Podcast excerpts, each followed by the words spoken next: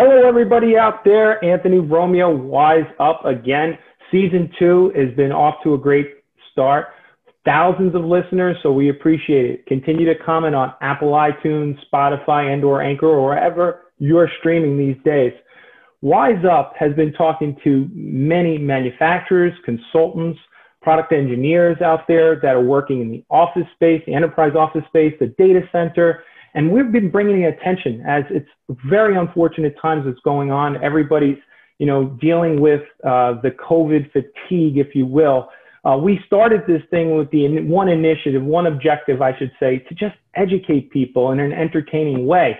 Because let's just be honest, the layer one infrastructure and the things that are behind the walls, above the ceilings, are not too sexy and exciting to most people. And unless you're me, who's a geek, you're going to like about the outside diameter of a cable, or why my cell phone is working properly, or how a data center actually is needed and why it's needed and why it should power and cooling and all the other aspects of the game. So without further ado, today we have a special guest with us, Peter Jones, distinguished engineer from Cisco. Anybody hear about a company called Cisco? Tiny little company established in 1984.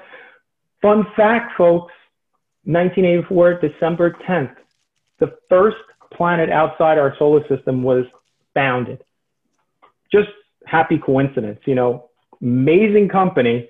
I'm going to read something because I don't typically read. This is not scripted.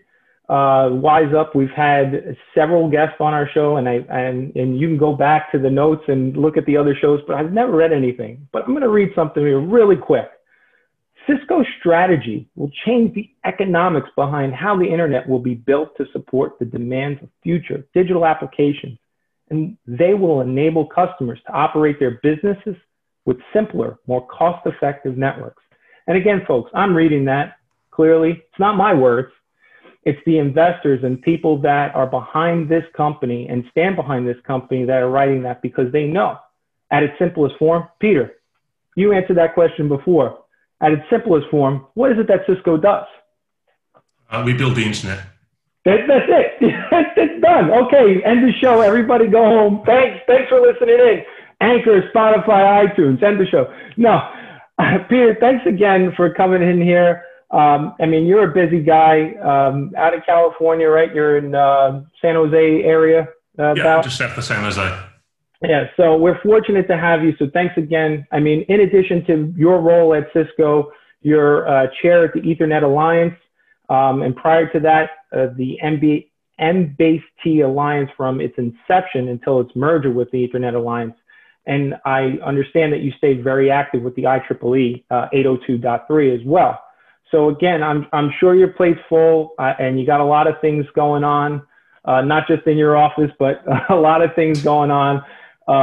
So thank you again so much for joining us at Wise Up. We really appreciate you and your time here. So we're going to try to get, I don't know, a couple of decades of what's in this man's head out to you to say in 20, 30 minutes is listen up, guys, on Wise Up and girls, because I've had the privilege of having several discussions with Peter and looking at the case studies and the reports that he's given me, and it is eye-opening. So really appreciate him being here. So with that, Peter, how'd you get where you are today, and what really truly excites you about, going to work? Most people just punching that clock. Hey, I'm here.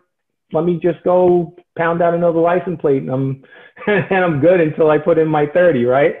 What gets you out of bed in the morning and gets you going about your job and your role within Cisco?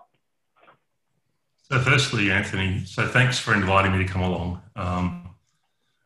I think it's really important that we talk to more than just ourselves. And so getting access to people who listen to you is sort of awesome to me. How did I get here? Well, grew up in Perth, Western Australia. You can probably hear from the accent. I thought that was Brooklyn, but I was off. Yeah. So Australia is large, right? It's the size of the US with about 25 million people. And the western third of the country is one state, about 2.5 million people, and 2 million of them live in Perth. So it's very isolated.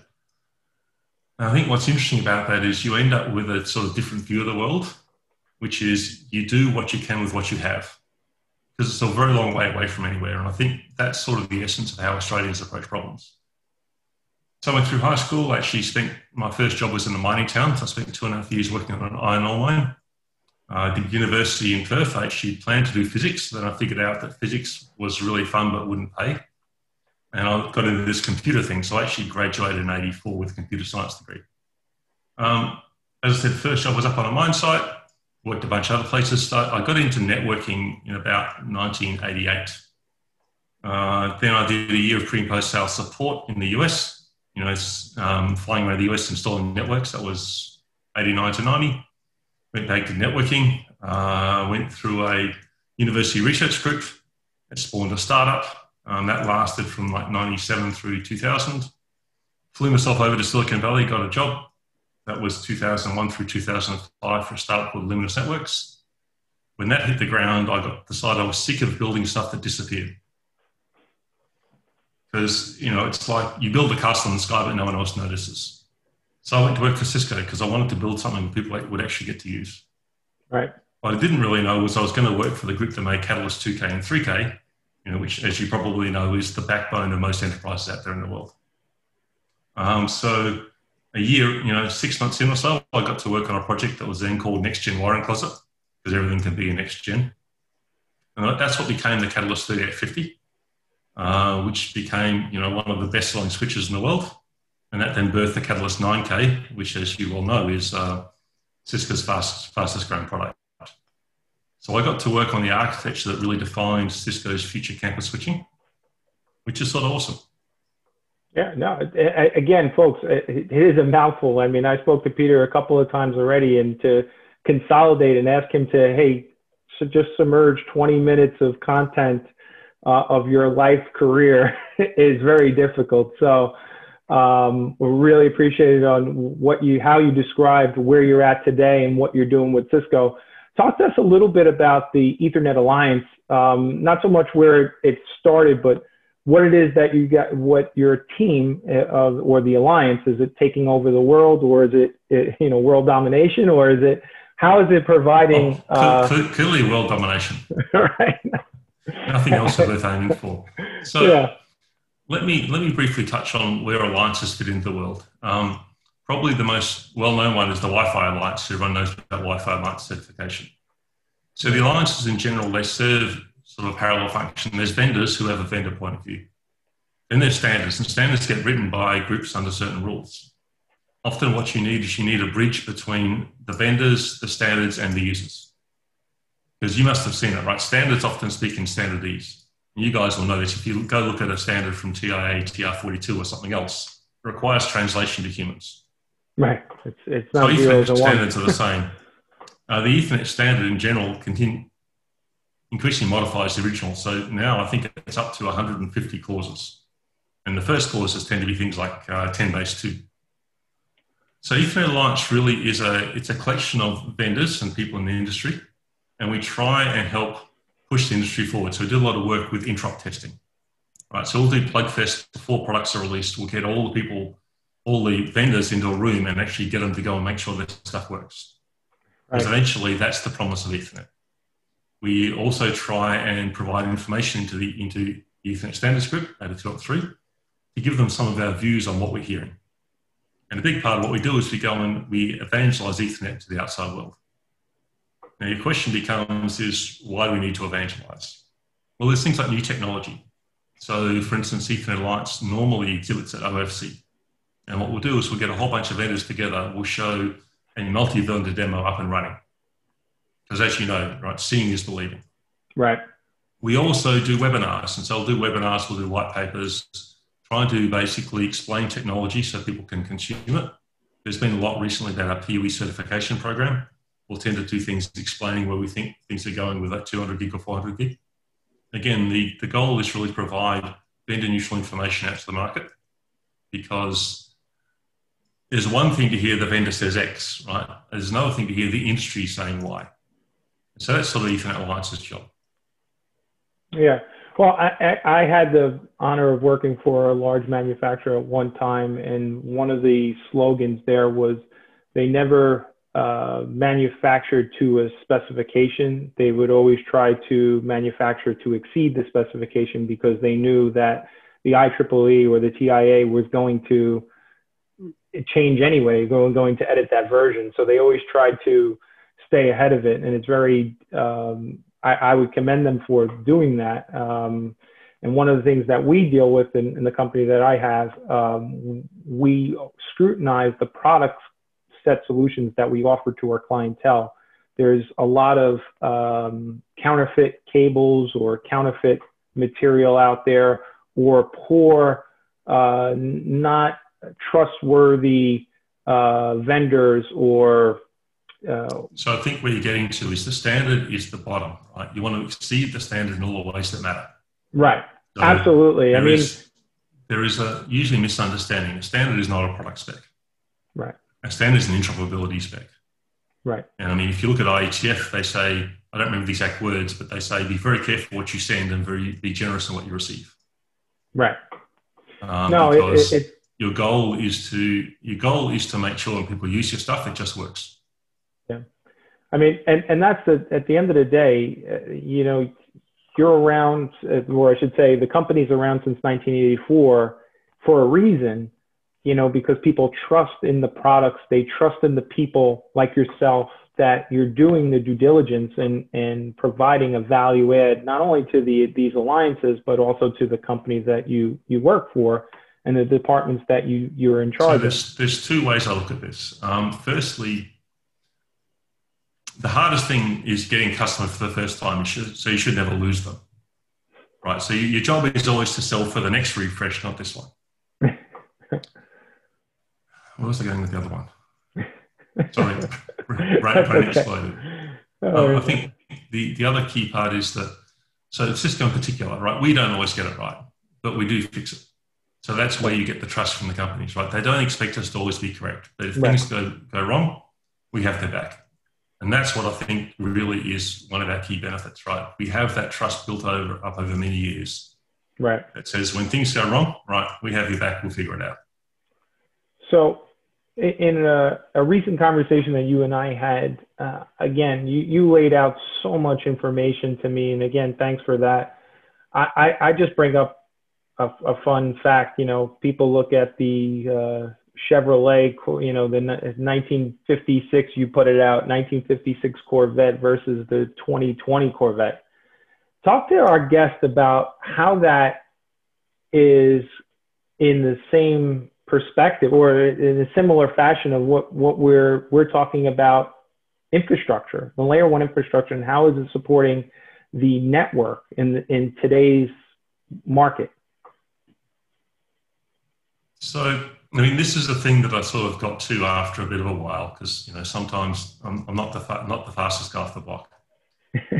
But I was working in a bunch of projects, and one of them was the Catalyst 3850, and that was the case where we were going to sell a switching platform that could have significant upgrades after we sold it. Because, as you know, right, switches that go in branches, they don't have like a 2-year life cycle like the DC. They can be out there 6, 8, 10 years. One thing that's true is that networks change over that time. If you're going to tell me your network is static over 8 years, I'm going to tell you that it's actually a barrier to your business. So if the business has got to grow, the network has to evolve with it. Right. It's like, okay, this is a case of we've got to add value to what's out there. The next thing I got involved in was NBase-T Alliance, which was promoting 2.5 and 5G based T over category 5 and 6. It's like, firstly, why are you doing that? Well, because we could see the need for more than a gigabit to each device. You know, be it a 11AC Wave 2 access point, an AX access point, a 5G microcell, an Intel server, choose your poison. Now, as you well know, right, actually, so I got some numbers from a while ago, 2014, the install base of category cables are at 1.4 billion drops, and 1.3 billion were 5E and 6.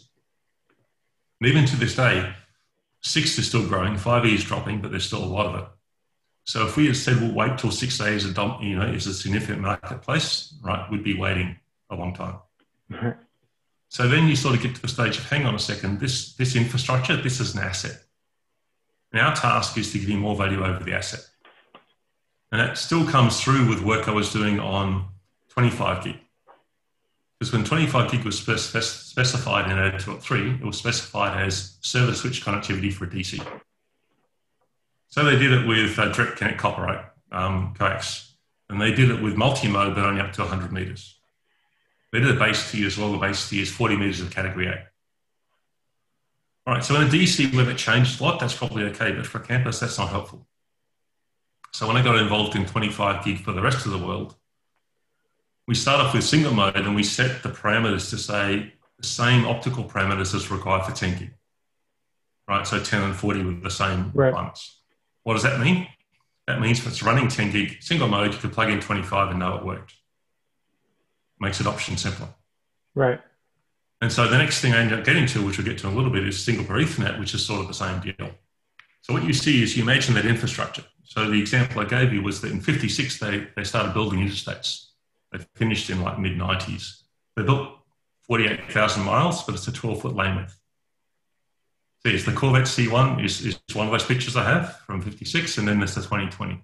240 horsepower in comparison to 495 horsepower. It's a little difference there. But if you imagine, so let's imagine I built you a 2010 Corvette and it was 16 foot wide. And I told you, look, this is awesome, just build a new city.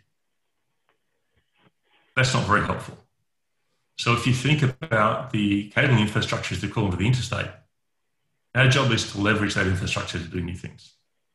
Now, right. I can guide, so I can guide that if you put in category cabling today, she'll put in 6A. Right, but between when I guide that and when it becomes the dominant install base is a very long time. Right. So, you know, we in the networking business have got to get away from the idea that every new speed will get a new network. Right. Now, as I said, things are a little different in the cloud scale DCs because they rip and replace so often. But if you looked around enterprise buildings, how often they recable them? It's not when you gut it or when you build a new one. Right. And that brings me to another point, another topic of discussion. What you brought to my attention was the Sinclair Hotel down in Fort Worth, Texas. For those of you who don't know, the Sinclair Hotel was built pre-war. You know, it's a beautiful Art Deco hotel. If you're ever in the Fort Worth, Texas area, I highly advise you check it out. I know many people are not traveling these days, but one of the things that Peter had brought to my attention is that it is NBase-T being run on the network. So in particular, that's really the world's, as far as I know, that's the world's first PUE powered hotel. Right. So it's not just the lights, right? They went the whole hog, right? They have PUE powered mini fridges. Right. And that was because the guy at the top of the food chain, Farouk, he sort of had a vision of what he wanted to build. And so, you know, that's an awesome demonstration of what you can build. But I would also say that not everyone gets to make those choices on their project. So, yes, if the guy at the top says, I'm going to go and execute this vision, awesome, and go have fun. Yep, but in a more conventional place, you know, if I'm coming in and doing like a midlife refresh for a building, right, I really don't want to have to recable it. So, right. Or you could be somewhere like a university or a heritage building where you really can't go and knock walls out. Right. Or maybe it's got asbestos. So the idea of solving your network problems by recabling, I think it's just not credible. Mm-hmm. No, now, go ahead. Where, of course, does this make sense? Where does this matter for a cabling vendor? Because I've just told people I don't sell cabling. I think the reality is that, you know, I told you that story earlier about what you want is the second deal. I think you establish credibility by selling really solid infrastructure, which adds value over time. So even though a given building might be 30 years, right, if I look at a university, for instance, maybe they've got 150 buildings, maybe they're renovating 2 a year. If I can establish credibility and offer rock solid performance, then I get the next deal. Right. So you're not selling on fear, uncertainty, and doubt. You're selling on proven ability to deliver. And you mentioned earlier, I think, at least in our conversation, that there is what you call, you know, first level product, second level, and sort of third level. And if people just think all Cat 5 is the same, right, then it's usually okay when you put it together, and maybe chicane a house. But if you put that thing in a 28 cable bundle, it ain't going to work so good for you. So we have to be able to sell the value of what we do. We have to be able to sell the workmanship, the components, because otherwise we're just a cost center.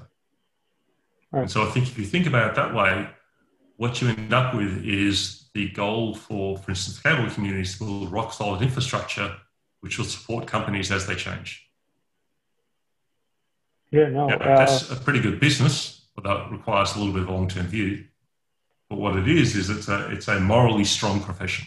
It's a thing you can go feel proud of. Well, and I concur with that wholeheartedly. Prior to me joining the team over at Wise Components, we were celebrating our 45th year in business, October 31st. Bohemian Rhapsody, October 31st, 1975 it came out, it was established, but the founder of the company also incorporated. He didn't like Queen, he liked church music, but nonetheless, his one vision, his one goal was to educate people that need, resources. They were selling to folks like IBM prior to. They were the commercial grade Radio Shack back in the 1950s and 60s, and then later when they became incorporated, Wise Components started, the whole network space. So it was evolving, and as we evolved with what we sell today, but the one thing that's never changed is the trust factor. Is that we try to get it right every single time, but we can't. And I'll just be truthful about that. I put my hand on the Bible. But if we don't get it right, we make sure that we make good on it and we get it done the next time so that people come back. And that's why I added before, we deal with quality manufacturers, quality vendors over the last 45 years, because if something is wrong, we want the assurances that people are going to stand by product to, ensure that the customer, whoever that may be, is not left standing alone, that we're standing side by side to eliminate the grief. It's the same philosophy we have, because trust is hard to gain and really easy to lose. Absolutely. Absolutely. No, I can't reiterate that enough times. You also mentioned to me in previous conversations, the single pair Ethernet. That is my current hobby horse. Say again? That's my current thing. So, yeah. I mentioned through this theme or this arc where I was working on what became Catalyst 3850, and that became a $3.5 billion product line. Of course, now it's migrating to Catalyst 9K, as you can see. It's actually the same fundamental infrastructure. Campus of the future. So, if you start viewing the network as a key asset of a business, and your goal is to add value to it. So, if I look in a building today, right, there is an IT network and anywhere from 2 to 10 different OT networks. Now, in the case of like the Marriott Sinclair, they really went for a fully integrated OT network from day one. But that's not necessarily most of the world. Now, if we were not in the office today, I could look up and I could start listing that there's the HVAC, the temperature sensors, and everything else. So if you go look at how that stuff is built, and it's common both in building and industrial automation, basically they have field buses on the end, right? It could be BACnet, it could be LonWorks, it could be just RS-485.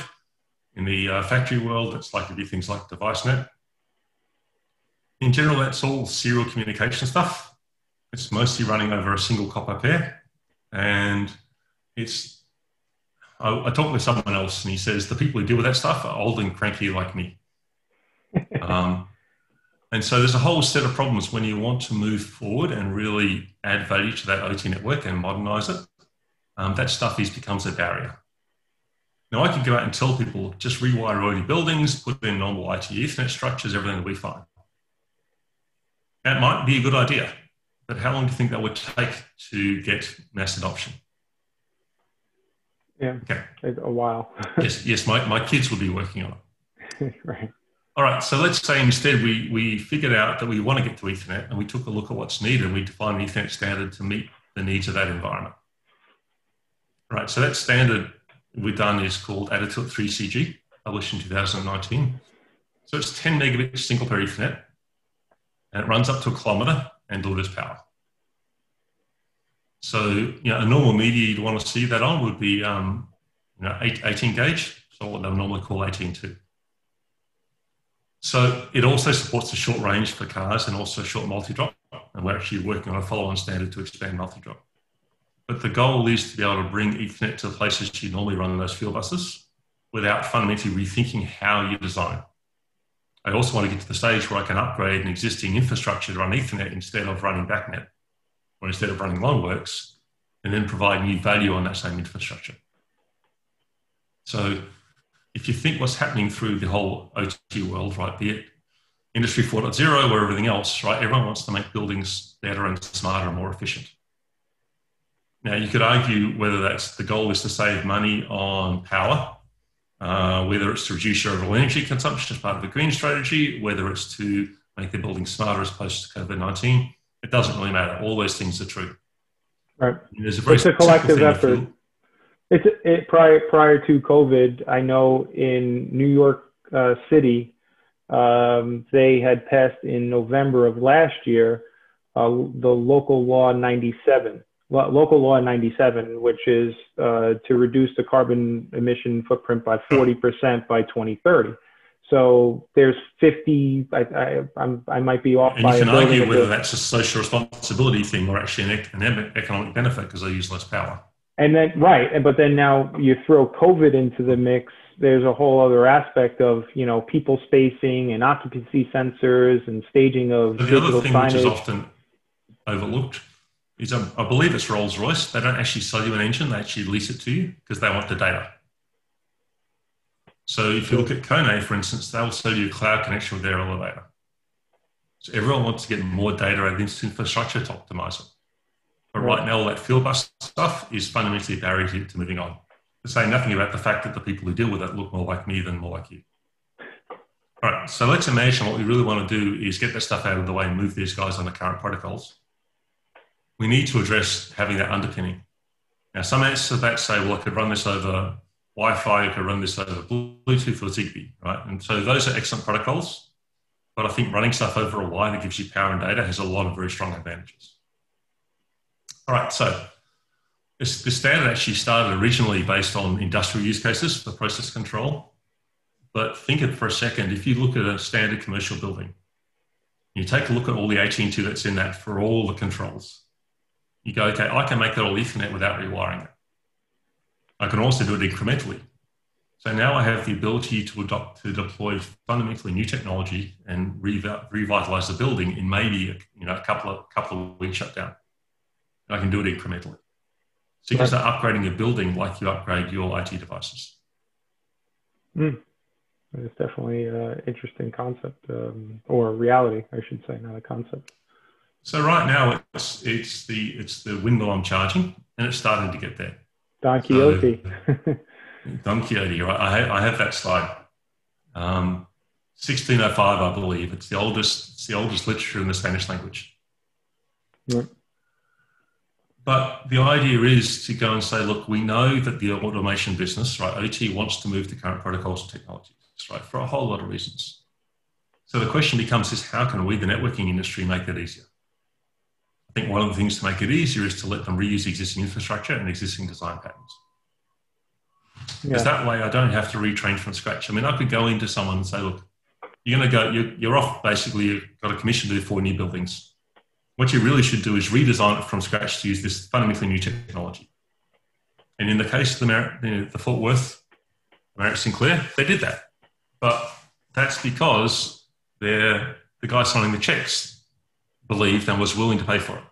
Right. I mean, that's what you have to do. I mean, it's typical sales 101. You have to convince the person that's signing the checks, right?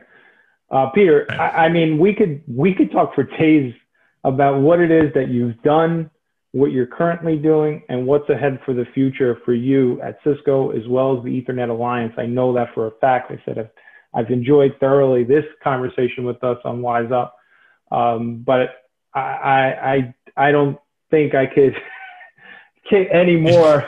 Is your brain about to explode? It is, but it doesn't take much. I'm not that smart. But in any case, again, I thank you so much for taking this opportunity. What I do want everyone out there to know is what's on the horizon with Peter Jones can be found at Peter please. Okay. So I'm on LinkedIn and Twitter, and I also have a quick reference website at about.me/PeterGJones, and maybe you can put all those links in the show notes. And I'm not shy. I talk a bunch of other places. So Anthony, what I'm hoping is this gets a bunch of comments or questions. And if that happens, how do we follow up?